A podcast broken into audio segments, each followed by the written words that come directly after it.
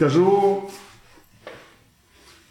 откровенно, значит, да простят меня Крейг, Маград, значит, э, э, там, Озгинос и все прочее. Это лучшая книга в апологете 21 века. Потому что она на простом, но весьма значит, глубоком уровне э, дает понимание о всех главных тех проблемах и тех вызовов, с которыми сегодня сталкиваются верующие. Друзья, рад приветствовать на «Разумная вера» подкаст. И сегодня у нас в очередной раз в гостях, на этот раз вживую, Сергей Леонидович Головин, а, президент Христианского научно-политического центра, а, автор книг «Апологет».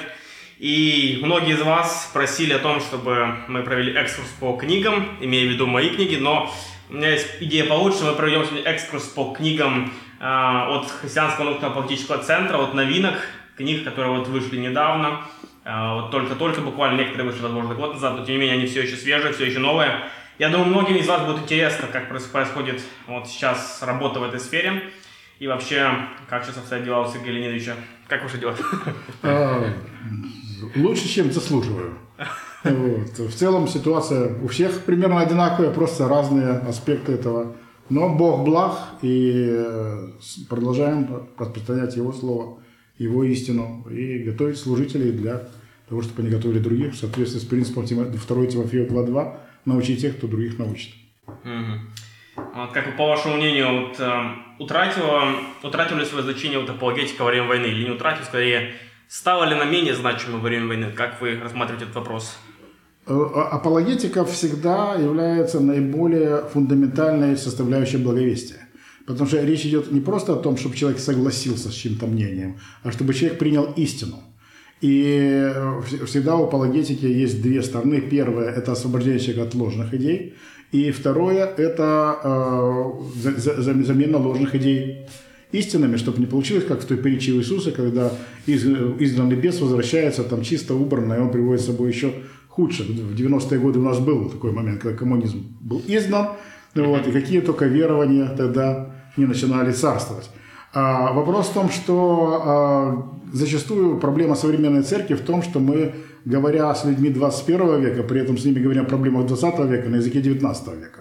Ну вот, а, в разное время людей э, волнуют разные вопросы. И, например, в 90-е годы, когда а, главным элементом атеистической пропаганды, инструментом, который использовался для атеистической пропаганды была наука, естествознание, и э, фальсифицировалась идея, что там все настоящие ученые были а, атеистами, хотя нужно понимать, что э, фундамент науки был заложен христианами, и только христианское мировоззрение и дает фундамент для желания исследовать то, как Бог сотворил мир, э, веру в существование законов, веру в то, что есть э, единый законодатель, поэтому законы одинаковые, и вера в то, что мы созданы по его образу водой, поэтому можем познавать его замысел. То есть, э, когда был создан в 18 веке уже миф о темных средних веках, когда что церковь набила людей, к этому времени уже существовала наука, были открыты все наиболее фундаментальные научные законы, и вся Европа с 12 века была покрыта сетью университетов. Вот. Но во времена коммунизма именно естествознание э, использовалось для насаждения идеи атеизма, дарвинизма. И в 90-е годы наиболее важным э, аспектом апологетики была именно научная апологетика. Это было то поле, где было наибольшее количество твердынь, где больше всего было сорняков и камней, которые нужно было убирать для посева. Вот. Mm-hmm. Проблема, когда апологетика отрывается от евангелизма, то это поле почистили, но ничего не посеяли, будут расти сорняки. Вот. То есть ничего не меняется. Вот. Но это было основное направление апологетики в 90-е годы, и оно было крайне востребовано. А, а научная апологетика сохраняет свою э, актуальность, но на данный момент выплывают другие э, э, аспекты апологетики, и в условиях войны, в условиях страданий э, на первое место выходят, задают, выходят те вопросы, которые люди задают в этом контексте. Как Бог это позволил? На чьей стороне Бог? А справедливо это или нет? Почему такое может быть? Почему хорошие люди страдают и так далее? И поэтому просто сейчас аспект сменился на апологетику нравственную. Но еще важнее то, что сегодня аспект сменил, сменился на практическую апологетику. То есть не, не рассказывать людям о хорошем Боге, а быть Божьим присутствием в их жизни. быть Христом, который моет ноги, вытирает слезы, mm-hmm. вот, э, протягивает кусок хлеба и прочее. И это сейчас наиболее э, востребованный элемент апологетики, наиболее важный. Mm-hmm. Да, я замечаю, что а, акцент у многих да, апологетов тоже был смещен. То есть, например, если до войны многие акцентировали внимание, например, например, на тот же вопрос сам, возраста Земли, да, и так далее, то сейчас даже вот среди таких вот людей, которые были привержены каким-то научным идеям, все равно акцент сместился на более какие-то повсеместные вопросы, как вы сказали, проблемы зла. То есть и это абсолютно нормально, я думаю, что мы должны отвечать на те вызовы, которые есть да, в сегодняшней эпохе, в сегодняшнее время. А, но мы должны отвечать, опять же, всегда подготовлено, то есть иметь какое-то основание. Я думаю, что эти книги могут подготовить а, наших читателей в разных сферах. И давайте проведем такой экскурс, вот, например, отсюда, вот, что бы вы могли сказать об этой книге? Нужно сказать, что подобной книги не издавалось 200 лет. Нечто подобное было издано в конце 19 века Артура Эдершейма, Аль, Альфреда Эдершейма «Времена Иисуса Мессии», когда бывший э, раввин решил доказать, что Иисус не Мессия, и изучил все документы Нового Завета, и пришел к выводу, что как раз Иисус и есть Мессия, и он написал, э, издал двухтомное огромное произведение. А, первый том есть в интернете, старое издание, вот, можно найти. А, второй том издавался э, Академией апостола Павла, но это уже книжный раритет. Вот, и там он не только хронологически описывает жизнь Иисуса, то есть из четырех Евангелий составляет единый рассказ со всеми фактами, но и дает общий э, бэкграунд контекст, контекстуальный, исторический, э, в этой культуре что значило, почему именно так, допустим, было принято делать те вещи или иные, и э, понятно, что, во-первых, с тех времен, за 200 лет, очень много накопилось новых сведений в области исторической апологетики, фактов, архе- археологии христианской и прочее, культурологии. Многие тексты найдены э, дополнительные, которые могут лучше дать понимать нам евангельские тексты. Э, во-вторых, язык изменился.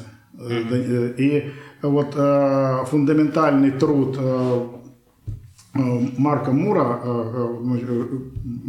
который мы его издали на украинском языке «Хроника Мессии». Это, по сути, тоже двухтомное издание, просто издали его более мелко в одном томе, чтобы было удобнее нашему читателю получить, где вот в хронологическом порядке описывается жизнь Иисуса в соответствии с Евангелием? С комментарием, комментарием по тексту, комментарием по культуре, комментарием по истории, чтобы можно было досконально все это э, изучать.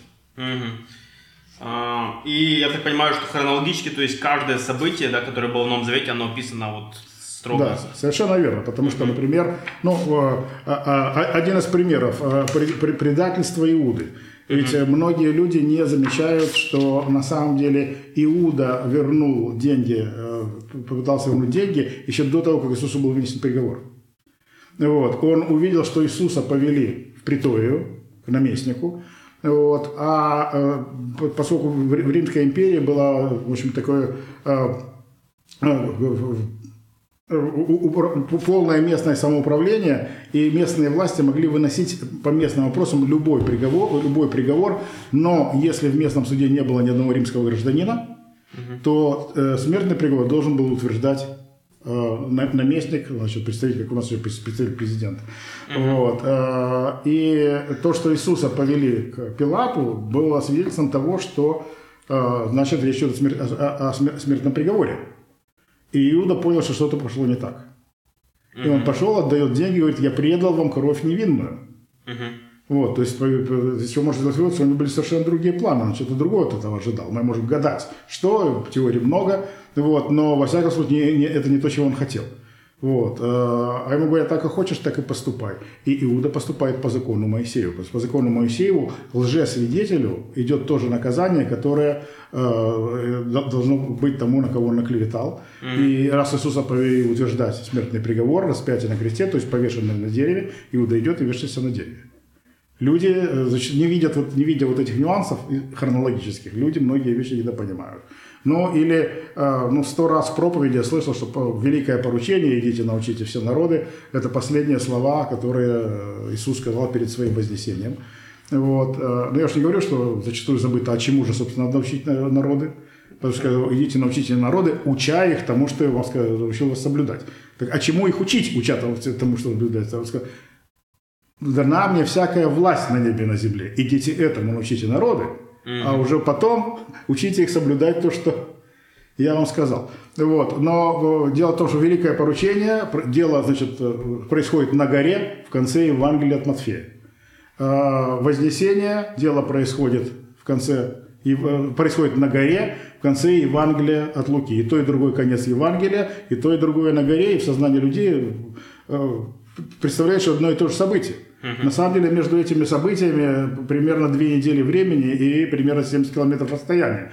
Что одно происходит на горе в Галилее, когда Иисус всех, всем, кого после воскресения встречал, говорил, всем передайте общий сбор в Галилее. Угу. И вот на этом общем сборе, в сборе в Галилее, где было более 500 человек одновременно, он дает великое поручение. После чего из Галилеи возвращается в Иудею, там он остается с учениками, и оттуда они выходят в Иудею на гору Маслично. То есть горы разные, mm-hmm. разные провинции, и между ними и время и расстояние совершенно другое. То есть, э, когда мы видим реально хронологию, мы более э, четко понимаем все эти э, события. Так что весьма, книга весьма полезная, рекомендую всем. И должен сказать, что Марк Мур, э, ведущий эксперт по многим вопросам как библистики. Сейчас, например, мы э, такой, такой проект беремся, как создание, перевод 30-томного комментария на всю Библию издания College Press. Вот, и уже в переводе книга деяний и комментарий книгу деяний как раз написал Марк Мур. То есть, можно, можно читать как у Луки первый том это Евангелие, второй том Деяние, так у Марка Мура может сказать, что это первый том, комментарий будет второй том. Но на самом деле, если уж говорить о Марка Мура, то, по ходу дела, не, не могу не порекомендовать тут же еще одну его книгу, которая является самым, э, на самом деле э, фундаментальным исследованием в вопросах э, политических воззрений Иисуса и то, как, каково отношение Иисуса к политике вообще и политическая позиция христиан должна быть. Это книга кинетическая политика. Эта книга не популярна, если так книга рассчитана на всякого человека, который изучает Писание, это уже э, на самом деле такой фундаментальный uh-huh. университетский учебник. Вот, но такого количества э, ссылок библиографических, такого анализа вы больше не, найдете. Марк Мур, кинетическая политика. Угу. Это была его докторская диссертация, насколько я помню. Ну, это была тема его докторской диссертации, он продолжает исследование, это уже угу. перераб... Ну, скажем, диссертация переработанная и дополненная. И переведенная из э, формата академического, где сначала говоришь о, о том, что ты собираешься сказать, потом говоришь о, э, о том, что, о, о том, о чем хочешь сказать, а потом э, э, расскажешь, что же, собственно, ты сказал. Вот, Здесь это переложено в, в формат книги для познавательной. Ну да, Марк Мур действительно очень интересный исследователь, поэтому эти книги а, будут хорошим подспорьем. Ну и, конечно же, вот эти все моменты культурные очень важно понимать. То есть, как сказали про Иуду, то есть, что вот жизнь за жизнь, этот принцип, который он показывал. Ну и вообще, как бы многие моменты, то есть, Иуда был плохим, но не таким плохим, как мы думаем, да, потому что даже, смотрю, вот сериал «Избранные», там вот часто там вижу в комментариях там, вот вы там будете наказаны за, за то, что сделали Иуду хорошим парнем. там что-то такого проскакивает. И, Иуду там еще никаким парнем не сделали, потому что он только появляется к концу второго сезона. Вот. Но Иуда был одним из учеников Христа, которых Иисус посылал проповедовать Царство Божье, исцелять, изгонять бесов. Ну да, и никто не подумал, что он плохой, да, когда он сказал, что один из вас предаст меня. Вот, когда он сказал, что один из вас предаст меня, каждый спросил, не я ли Господи? Угу. То есть э, реально готов был каждый. Одна из теорий, это, как я помню, говорит о том, что Иуда хотел как бы ускорить процесс приближения Царства Божьего, поэтому он решил предать, чтобы как бы создать такую цепную реакцию. То есть... Но э, вопрос в том, что у нас уже слова имеют эмоциональную заряженность. То есть предать, передать в руки. Угу. Вот, э, сейчас большинство в общем, исследований сходится, что задача Иуды была э, Иисуса передать в руки Синедриона как суда.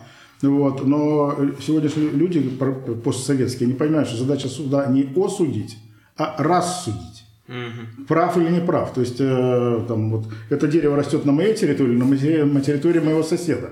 Вот. Синедрион был, по сути дела, как верховным судом. Угу. Чтобы э, э, э, вот эти вот э, заседатели Верховного суда, которые не слушают Иисуса, выслушали его, убедились, что это Мессия, и назначили его царем. Mm-hmm. Вот, э, то есть он действительно пытался ускорить И тут видит, дело явно пошло не туда, не в ту сторону. И э, на, на самом-то деле, э, э, если говорить с точки зрения закона Моисеева, Мгм. то э, невольное э, лжесвидетельство Иуды, потому что он ни- ни- ничего сложного про Иисуса не говорил, э, э, э, Синедрион извратил это для того, чтобы осудить на смерть Иисуса. Э, Это ничто в сравнении с двойным нарушением десяти заповедей Петром. Потому что он нарушил, во-первых, заповедь «не лжесвидетельствуй», вот, э, э, отрекаясь от того, что он был учеником Иисуса, и второе, не употребляя, не употребляя имени Божьего в суе. То есть, когда он отрекается от него третий раз, он, он поклялся именем Божьим, что я не знаю его. Но Петр покаялся, и э, с, ним Иисус поступил по благодати. А Иуда э, сам с собой поступил по закону. Вот. Ну и чтобы зако- закрыть тему с политикой, то для более широкого э, круга читателей есть книга, которая уже давно была издана и на русском, и на украинском языке. Называется «Библия и политика. Основания гражданского общества». Это больше такое вот э, прикладное э, практическое пособие к, э, на вот эти вот системы, которые мы обсуждаем. А, Ну вот говоря, вот если вкратце, вот а, Мур утверждает, что нежелание Иисуса ассоциировать себя с правителями не является отказом от политической роли. То есть вот а, как, вообще, вот если вкратце вы ответили на вопрос, почему христианство не предполагает отказ от политики, почему Иисус он не отказывался от политики, как бы вы ответили на этот вопрос? Э, Мы, э, э, э, ответ простой. У нас извращенное понятие, что такое политика. Иисус занимался политикой. Он создавал царство. И осужден он был по политическому приговору. Вот. Э, том, что наше представление о том, что такое политика, немножко отличается от того, что подразумевал под этим Иисус. Ну Вот, политика от слова полис, политес, со- сообщество, полис город по- по-гречески, и политики это были горожане, люди, которым не наплевать на то, как будут жить их дети. Вот. И э, в городе-государстве, полисе, э, собственно, политики, это были граждане, которые собирались на собрания, на майданы, на митинги, вот, э, высказывали свое мнение, потому что либо ты политик, и тебе не наплевать, вот. Либо ты какая разница, те, которые какая разница, э, назывались не политики, не, не политес, а идиотес. Вот. Вы сами знаете, какое слово от этого происходит. То есть те, кто живут по принципу, какая разница, и им без разницы, в каком мире будет жить их дети, они не политики. Вот. э, Опять же говоря об истории, хронологии и прочее. э, там, вот у Павла было римское гражданство. Это не значит, что у него был паспорт, написан гражданин Римской империи. У него была римская прописка. Потому что гражданство от слова город. То есть э, государство гражданства не имело в те времена. Только уже с формированием э, национальных государств вот, гражданство, э, подданство, то, что было раньше, заменяется гражданством. Вот. э, Если чел- человек живет в каком-то особенном городе, то его прописка в этом городе дает ему особые привилегии. Например, э, римское гражданство, то есть прописка в городе Рим, давала привилегию иммунитета от любого э, э, преследования местными властями. Вот то, что Павел тре- требует суда Кесарева, это потому что он, значит, э, римский гражданин, то есть он, его прописка в Риме, он не подсуден э, в Кесарии или в Иерусалиме, где бы то ни было. А, Кстати, именно на этом в свое время, хотя Иисус не был гражданином, он вообще не имел гражданства никакого, потому что э, города Иудеи, Галилеи э, никаких привилегий не имели. Вот. Но именно, кстати, на этом пытается сыграть э, Пилат, когда ему приводят Иисуса, и э, первый, ведь, э, первый вердикт, который Пилат выво- выводит, это э, законный вердикт. Он говорит, я не нахожу в этом человеке никакой вины. Все, он объявил Иисуса невиновным.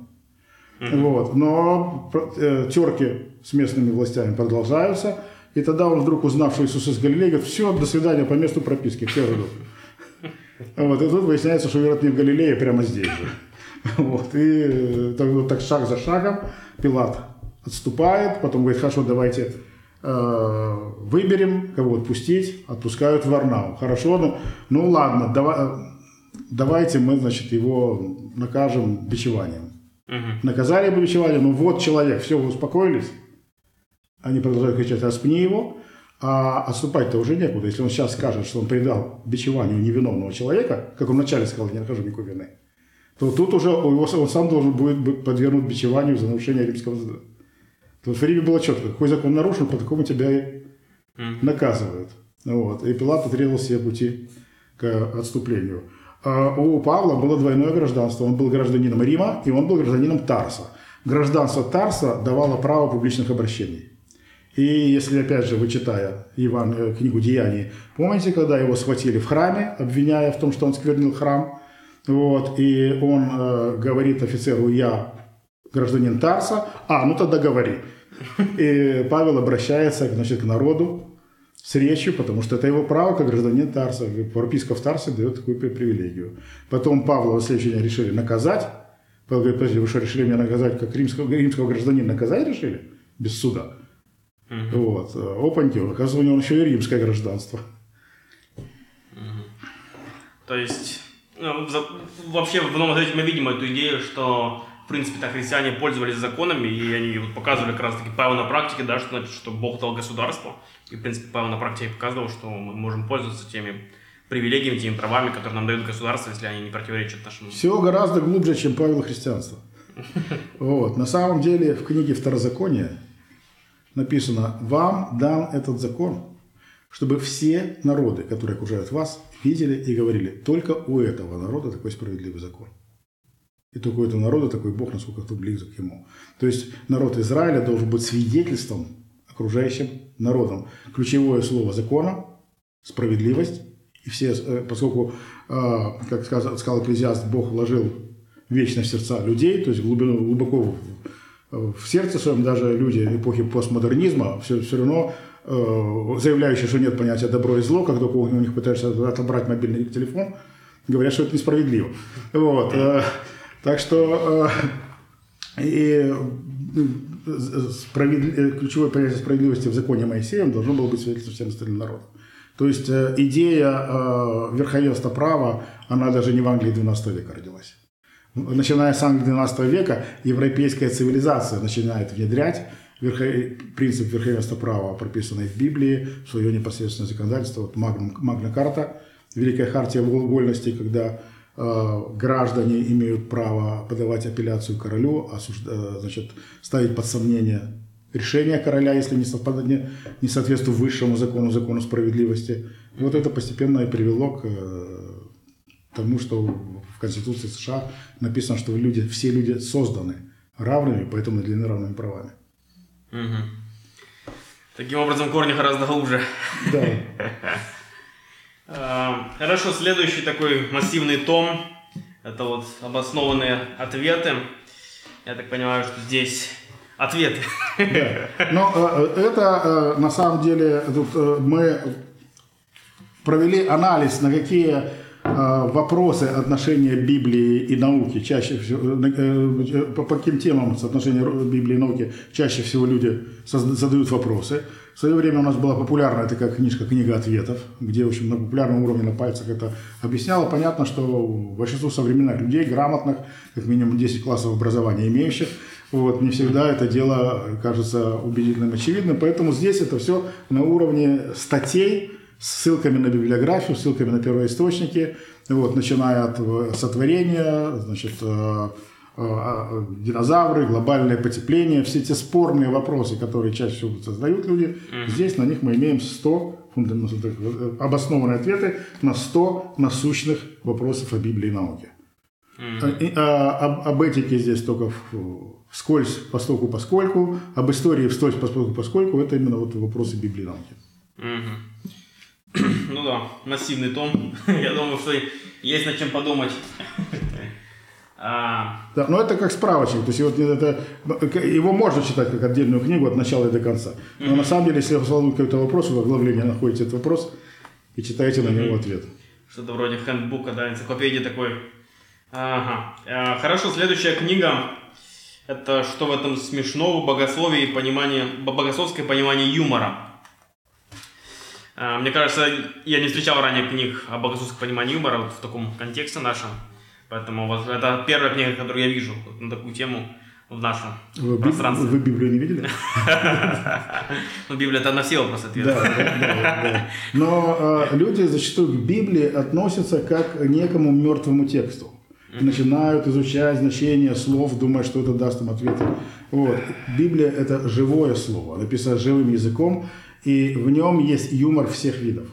Начиная от легкой иронии, заканчивая жестким троллингом, сарказмом, когда переводчики стесняются буквально перевести слова, которые э, там э, и, Илья на горе кормил, э, пророком Ваала кричит, ну кричите громче, ваш Бог, наверное, там отлучился по большой нужде и заснул там.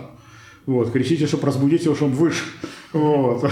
Э, там, или апостол Павел в Галатах в сердца говорит, что если от, от, э, те, кто учат, что от обрезания есть какая-то польза, пусть вообще себе все отрежут. Вот. Переводчики значит, пытаются это как-то загладить. А, а, вплоть до э, такого, вы знаете, хэппинга веселого книга «Исфирь». И книга «Исфирь» это, вот, это можно ставить как, как комедию, которая на самом деле традиционно разыгрывается в еврейских семьях каждый год на, на, на, значит, как комедия, когда читается это в лицах, в маскарадных и прочее. Потому что там действительно э, при всем трагизме ситуация доведена до абсурда. И вот этот абсурд, он показывает сущность торгизма гораздо больше. Э, знаете, самые лучшие, э, э, самые драматичные, допустим, фильмы, если говорить о современном изобразительном искусстве, вот, это трагедии, которые подаются в форме комедии. Вот, если вы видели прекрасный итальянский фильм «Жизнь прекрасна», вот, где просто начинается что за дурка какая-то. Но вот этот вот юмор, он тебя полностью разоржает, и когда ты вдруг окажешься с лицом к лицу подлинным злом и подлинной любовью, ты уже не можешь отшутиться, потому что все уже шучено. Mm-hmm. Вот, э, поэтому вот э, трагикомедия одна, или, допустим, из, если уж говорить о нынешних событиях или бэкграунде истории Украины, то прекрасный фильм «Everything is Illuminated», э, «Все освещено», угу. которые, в общем-то, скажем так, на, на порядок лучше, чем книга. Почему? Потому что там вот именно используется именно этот сюжет. Вот, и через комизм ситуации американского еврея, оказавшегося в украинской культуре, показывается вся проблема самой культуры. Да, и вот я, допустим, когда в семинаре а, мы изучали там детально послание к Коринфянам, я был поражен, насколько там часто вот эти нотки юмора, иронии Павел проскакивают. И в синодальном переводе читаем, мы это не видим. То есть, например, в синодальном переводе даже фраза, когда он как бы так иронично высказывал с сарказмом о высших апостолах, то есть он имеет в виду в кавычках высшие апостолы. У нас буквально написали с большой буквы высшие апостолы. Да, то есть... да что со временем, со временем периода гиперупа апостолос нужно было перевести как супер-пупер апостолы. Поэтому вот этот момент, конечно, хорошо видеть. И, к сожалению, наша культура, она так создает ложное представление о христианах. И я как-то снимал реакцию на Невзорова, который говорит, там, что Бог вообще никогда не смеется, то есть и так далее. На самом деле, в Библии, об, неверно. В Библии об этом сказано, сидящий на небесах посмеется над ними. Это буквальная фраза. Ага, хорошо. Следующие наши такие две книги книги Ветхого Завета и книги Нового Завета просто о сложном. Такая серия книг, она тоже есть на украинском языке. А, что бы вы сказали об этом? Ну, э, скажем так же, краткая, э, э, то, есть просто сложный подзаголовок, а еще есть подзаголовок подзаголовки, который об этом все говорит. Все, что вы должны были выучить в воскресной школе, скорее всего, не выучили. То есть, когда, одна из главных проблем изучения Библии, что мы зачастую, изучая тексты, не видим общую картину. Mm-hmm. Это как вот картина импрессионистов э, рассматривать состояние 10 сантиметров и говорить, вы какие мазки, вместо того, чтобы иногда отойти и увидеть, ух ты, как воздух нарисован. Вот, э, собственно, э, эти книги на уровне простом, доходчивом, просто сложном, достаточно для семейного изучения Библии, изучения Библии в домашней группе и прочее, видеть общую картину, которую дает Ветхий Завет, которую дает Новый Завет. Да, тут структура достаточно хорошая, то есть есть план, ситуация, вечная цель, и тут э, ключевые идеи. То есть я думаю, что вот как конспект даже для проповедника, как готовить проповеди, лучше всегда изучить какие-то моменты, потому что часто там мы строим из какого-то образа свои идеи, которые были чужды там, еврейским представлениям. Ну, одна из таких очень популярных, например, то, что мы себе представляем там вот э, какие-то э, жизнь там, мы, мы все время говорим, да, что он отправился на небеса, там, он живет на небесах, там, мы будем жить на небесах, то есть Но в иудейской культуре они так не, не, не размышляли, то, что мы будем жить на небесах. Они имели в виду, что мы будем жить в воскресшем теле тут. То есть это совершенно разная картина. И вот контекст сейчас помогает прояснить эти детали, которые мы упускаем. А, на страже, я думаю, вы все уже знакомы, кто подписчики нашего канала. А, это, пожалуй, одна из лучших книг Вильяма Крейга, написана на популярном языке. То есть, и я думаю, что вот по содержанию она наиболее емко передает вот самые главные его аргументы, Да. идеи. Я, я бы сказал, что это, собственно, магнум опус Крейга, хотя она это не самая большая по объему его книги, но это, в общем-то, квинтэссенция из всего, что он за, в этом направлении э, э, делал, и вот э, при этом на довольно э, доступном, легком э, уровне изложено. Да. Так что мы, для нас это была большая честь э, сотрудничать в издании этой книги. Да, спасибо большое. Для меня была честь перевести ее. А, Тут есть вот а, конспект как каждой главы, где излагается краткий аргу- аргумент, плюс много вопросов по теме. То есть книга действительно шикарна для изучения. И одну из них мы разыграем для вас. То есть вы увидите а, условия конкурса в описании к этому видео. Поэтому не пропускайте возможность получить эту книгу, кто еще ее не читал.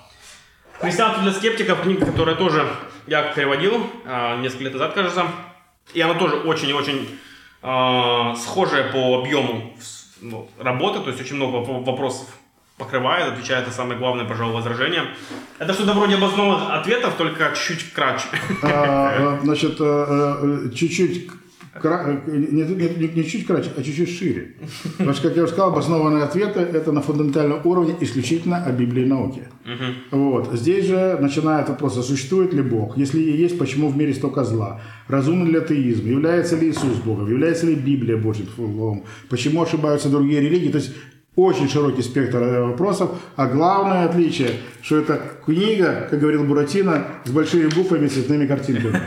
То есть она э, рассчитана на молодежную аудиторию, которая уже растет в формате даже не Фейсбука, а ТикТока, значит, э, э, где все это разбито на нормально усваиваемые куски простых предложений, они, значит, сложно закрученные, как первая молитва Павла в послании к Ефесянам.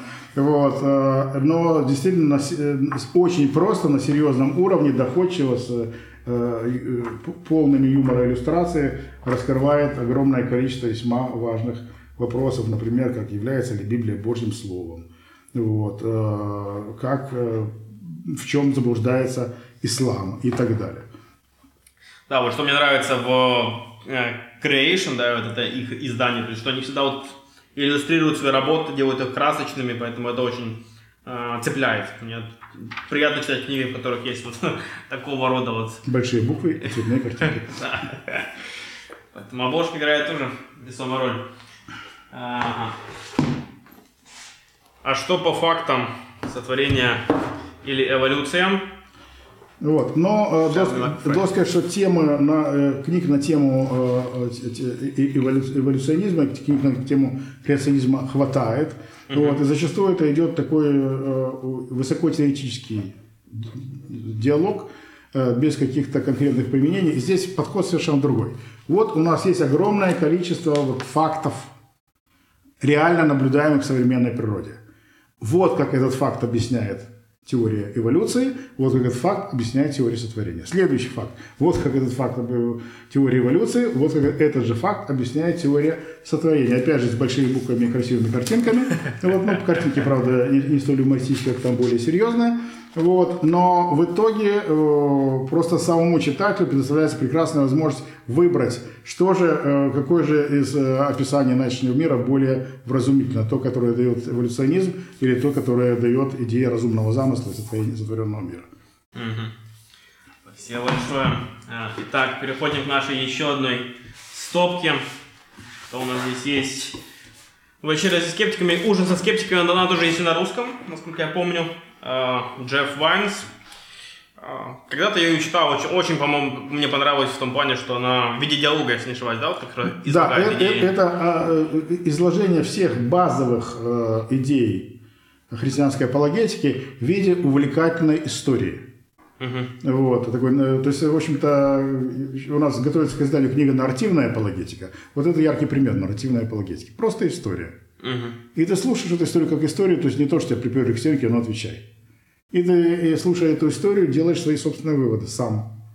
Вот. И этим эта книга весьма сильна, и я благодарен э, автору и издательству «Колледж Пресс» за то, что они дали права нам ее перевести на, э, и, на, и на русский, и на украинский. На самом деле э, у нас с ними очень хорошие отношения, поэтому если кто-то захочет организовать перевод там, на узбекский, на крымско-татарский, пишите, свяжемся и будем делать.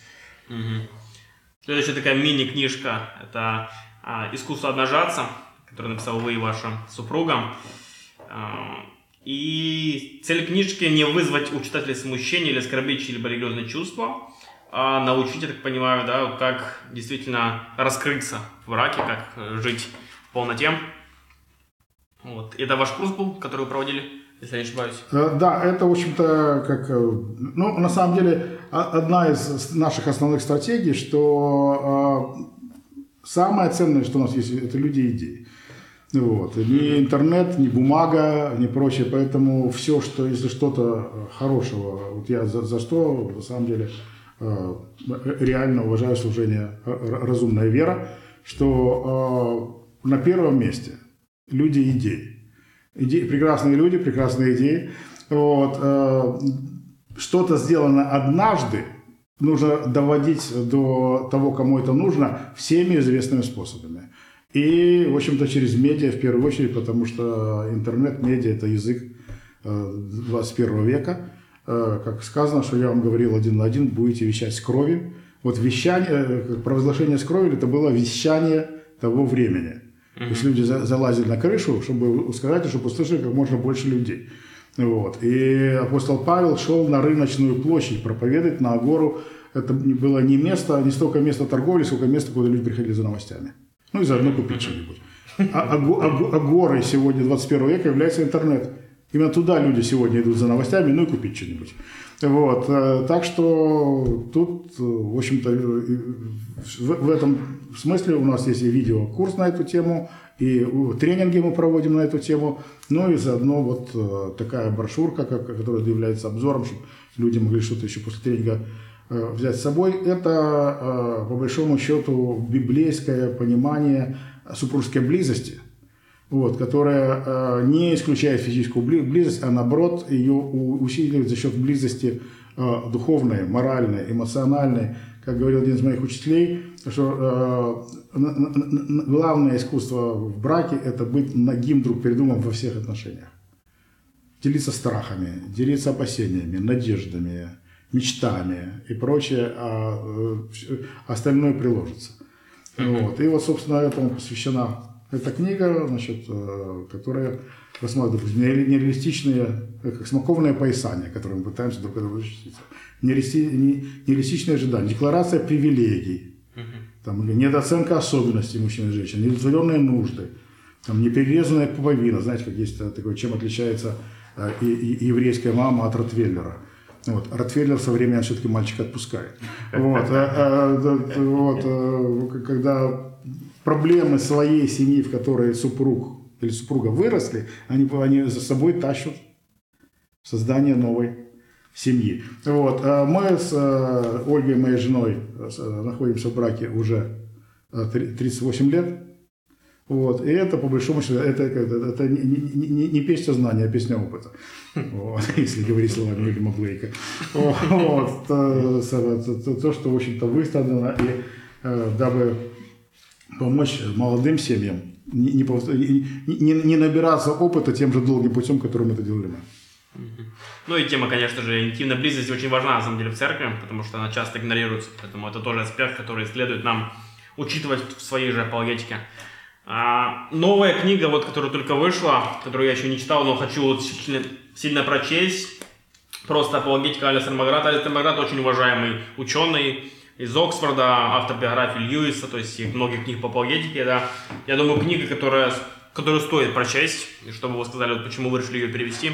Но э, всякий, кто хотя бы чуть-чуть знаком с э, литературой по апологетике, сразу видит намек, который делает название этой книги. Uh-huh. Это намек на книгу Клайва Льюиса «Просто христианство».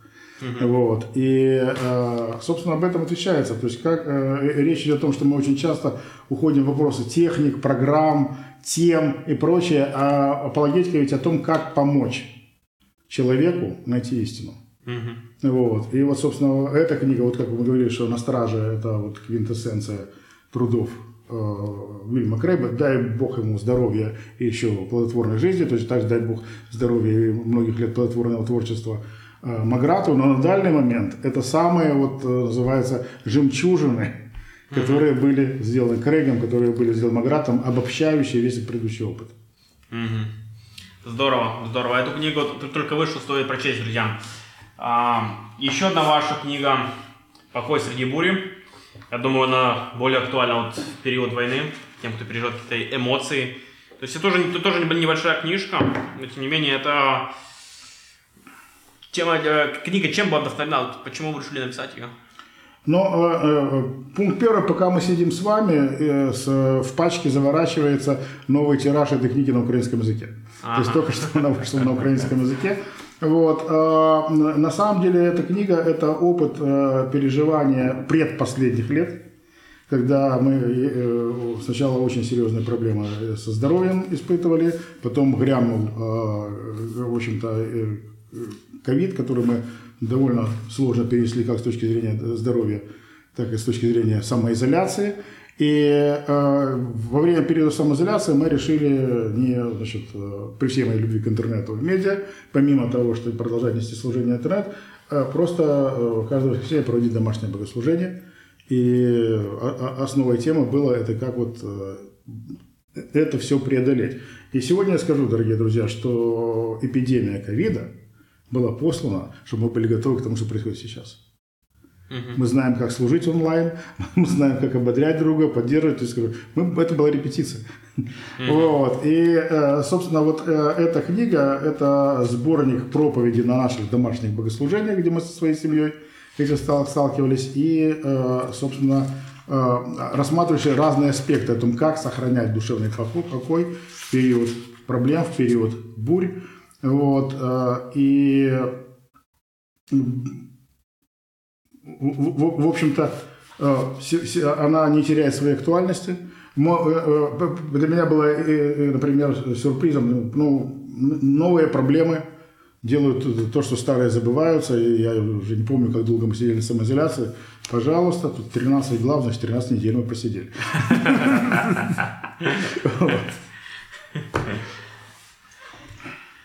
А, еще одна такая небольшая книжка можно ли, может ли умный человек верить в Бога. А, Майк Гиллен – физик-теоретик и научный комментатор. А, насколько я понимаю, здесь такой своего рода показывает тест, да, только он меняет у нас тест IQ на тест духовности. То есть да, это э, книга шикарная. В общем-то, нужно понять, что Майк Гиллен на протяжении всей своей жизни был главным научным консультантом э, компании BBC. British Broadcasting Company. Uh-huh. Вот, то есть это человек, э, эксперт очень высокого уровня, широкой эрудиции, помимо того, что он имеет свою узкую область исследования специальности. Mm-hmm. Вот. И при этом он человек верующий и показывает, насколько действительно э, христианская вера соответствует нормальному человеческому мировоззрению. Ну, по сути дела, как вот, э, помните, как Клайв Льюис говорит, что я верю в Бога, как верю в то, что взошло солнце. Mm-hmm. Не потому, что я вижу его, потому что благодаря ему я вижу все остальное. Вот, как вера в Бога действительно дает основания и для понимания науки, и для понимания истории.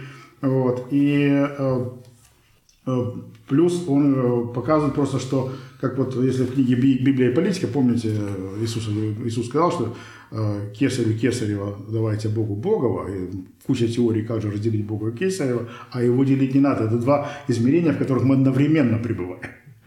Вот, вот точно так же он говорит, что это два разных измерения, ну вот, э, интеллектуальное, научное и духовное. И э, как вот, чтобы нормально видеть телескопическое зрение, человек должен иметь два глаза и видеть двумя одновременно, иначе он не будет иметь нормального. Точно так же у человека должно быть зрение одновременно и интеллектуальное, и духовное. И вот как он говорит, что существует представление IQ, как коэффициента интеллектуального – вот. Но точно так же можно говорить и о коэффициенте духовного зрения. Вот. И как существует тест на IQ, он здесь предлагает свой, свой тест на, значит, э, э, как он говорит, ESCU, spiritual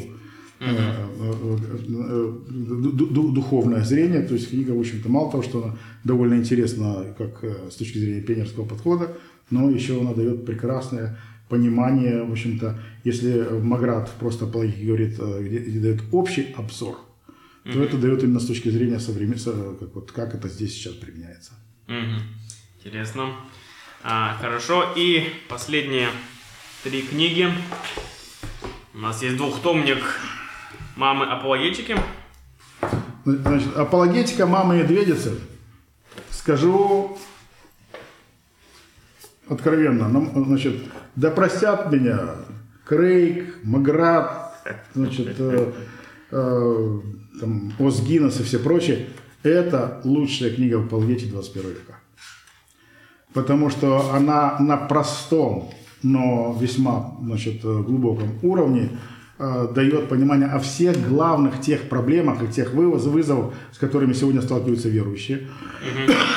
Команда, которая называет, называет себя апологетика Мама Медведицы, э, э, э, значит, и автор Хиллари Морган Феррер, излагают это в форме, э, что э, это то, как мамы должны формировать мировоззрение своих детей – я не знаю, как должны формировать мировоззрение своих детей мамы. Я из этой книги получил больше, чем из какой-либо другой книги последнего времени прочитанной.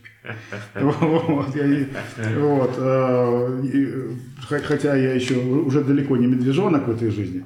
Вот, э, но, но, но тут они действительно, э, все эти базовые вещи, как формировать мировоззрение вообще современного общества, как формировать свое мировоззрение, ясно, конкретно и по полочкам. Угу. Именно в в, на языке 21 века о проблемах 21 века.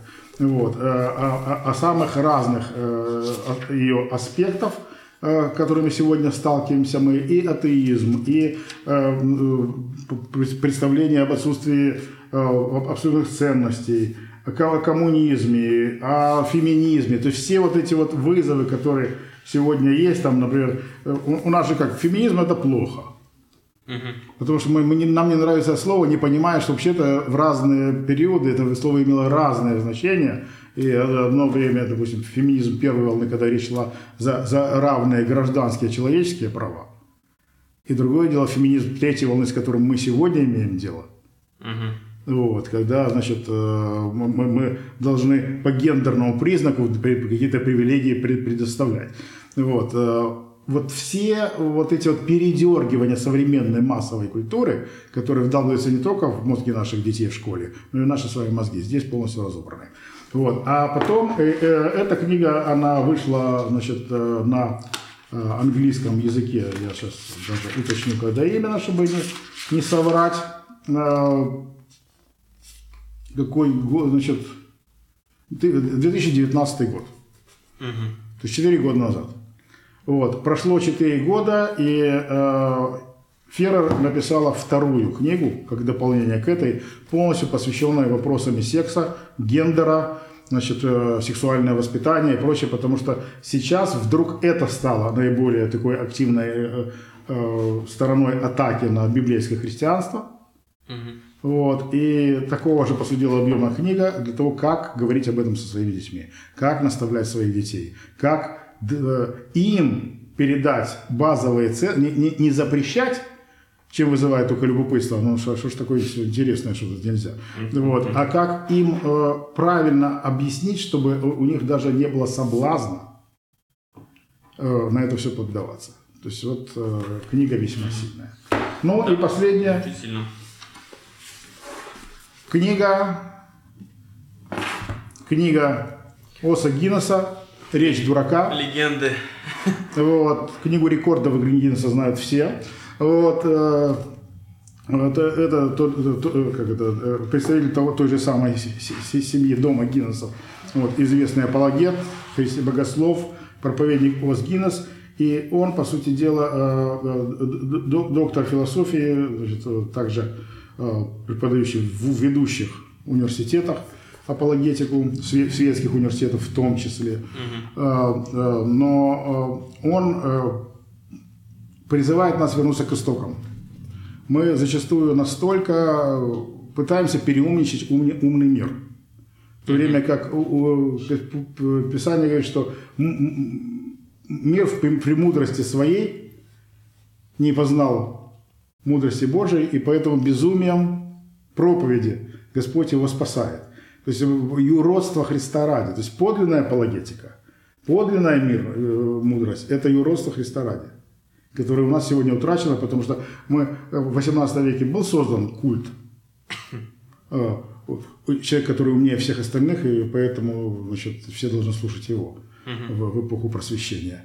И эта модель сохраняется сегодня, в том числе в церкви. У нас сегодня самое там, любимое слово – лидер. Все там должны быть лидеры. У нас уже э, э, все лидеры у нас э, одни только вождение одного индейца. Вот. Я не лидер, я последователь но я знаю, кто такой лидер, и я за ним иду, давайте идти вместе. Вот это то, к чему мы должны вернуться. Вот. И, собственно, эта книга настолько фундаментальна. Я просто считаю, что это... Э, а, если бы наша миссия не издала за все время ничего, кроме этой книги, это уже был достаточный бы вклад нашей миссии в развитие апологетики в э, Восточной Европе. А, я надеюсь взять интервью у некоторых из этих авторов, например, у Хилари Моргенферрер или у Загиннеса, если, конечно, даст такая возможность. Но это очень, очень круто, вы видите очень много ну, новинок, которые действительно стоит прочесть, качественной литературы, потому что христианские центры научно-политических всегда выбирают самое вот качественное, что нужно издать. А, мы, мы просто люди ленивые, и нам лень делать то, что все равно может сделать кто-то другой. И то, что делает кто-то другой, вот пусть он это и делает. А, а мы лишь закрываем дыры, то, что крайне необходимо, но не делает никто. Да, это, это действительно очень важный момент. Вот такой вопрос напоследок. Вот мы видим огромное количество книг. А, как, как вообще вот вы читаете книги, чтобы вот успеть прочитать? Вот как, как следует, вот, какие могли бы советы дать людям, вот как научиться так читать, чтобы успевать прочесть? Вот хотя бы столько книг. Э, скажу честно, никогда в жизни не ставил себе задачи прочесть много книг. Вот. Э, просто нужно выбирать те книги, которые нравится читать. Если что-то нравится читать, не читайте. Должен сказать, что я сам, ну, честно говоря, я мечтаю, я скучаю за теми временами, когда э, я вот э, прочитал книжку и так жалел, что она кончилась. Вот просто как расстался с хорошим другом. Ну, вот, сейчас чаще вот, ну, много осталось до конца, когда уже закончится, уже пора там следующее что-то делать.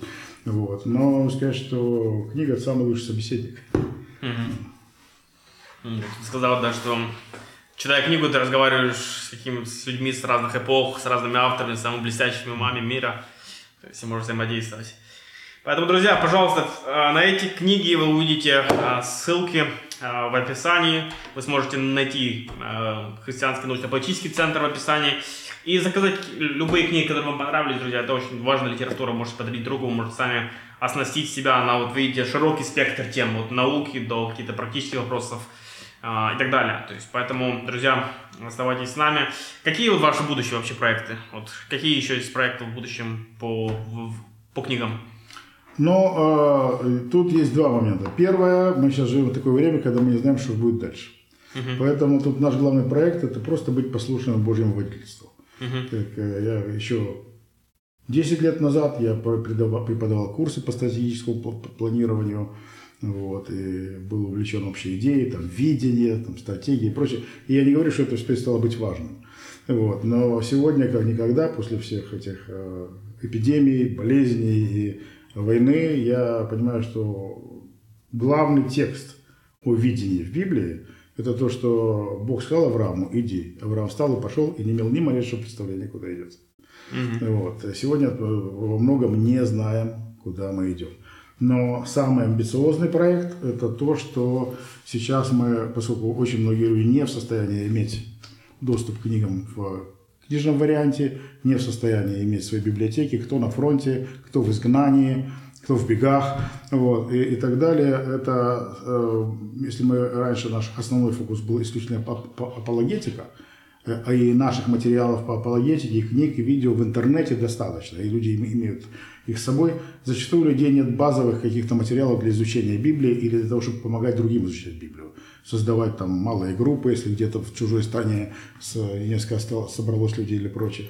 Ну вот, мы создали два сайта изучения Библии с христианским политическим центром. Один сайт на русском языке, один сайт на украинском языке. И та, туда вывешиваем именно базовые материалы по изучению Библии. Обзор Библии, она, значит, э, рассмотрение книг Библии, э, занятия в группах на разные библейские темы. Например, тема «Как любить того, кого ты не в состоянии не переносишь». Вот, э, потому что ситуации связывают людей самых разных между собой. Когда в одном окопе сидят люди, которые друг друга на дух не переносят, но при этом нужно им христианское свидетельство – нести. Есть вот материал для малой группы, как, как любить невыносимого человека. Все это на этом сайте есть.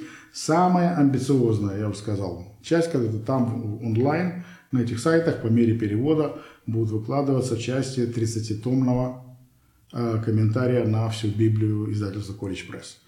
Вот. Э, проект огромный, молитесь о нем, значит, э, но мы когда-нибудь, когда все устоится, когда опять будут создаваться христианские библиотеки, христианские учебные заведения будут, мы, может быть, этот комментарий сдадим в бумажном виде. Но на данный момент сейчас 30 томов вот размером вот такой вот кирпич, мало кто с собой в состоянии носить, поэтому это все мы просто выкладываем онлайн. И опять же, мы очень благодарны э, э, издательству College Press, вы знаете, насколько сложны проблемы с копирайтом в издательском мире, и все это мы в состоянии издавать лишь потому, что мы твердо придерживаемся копирайтных обязательств. Кому-то это нравится, кому это нет, но, э, называется, мы можем понимать, что если мы этого делать не будем, то этих книг вы тоже не увидите. Вот. Э, э, и вот, невзирая на все сложности, издательство College Press дало нам полный карт-бланш на использование этих книг, еще не напечатанных в интернете. Так что следите за появлением. Э, на Фейсбуке группа э, Евразийского научно-политического общества, там всегда идет информация как о нашем служении, так и о служении «Разумная вера», так и о всех новинках, которые выходят. Как говорят, следите за рекламой. Спасибо большое. Это был интересный разговор. Э, такой краткий экскурс по новинку книжного мира в жизни апологетики, в сфере апологетики. Спасибо большое, Сергей Леонидович. Я надеюсь, что это наша не последняя встреча. Бог смотрит.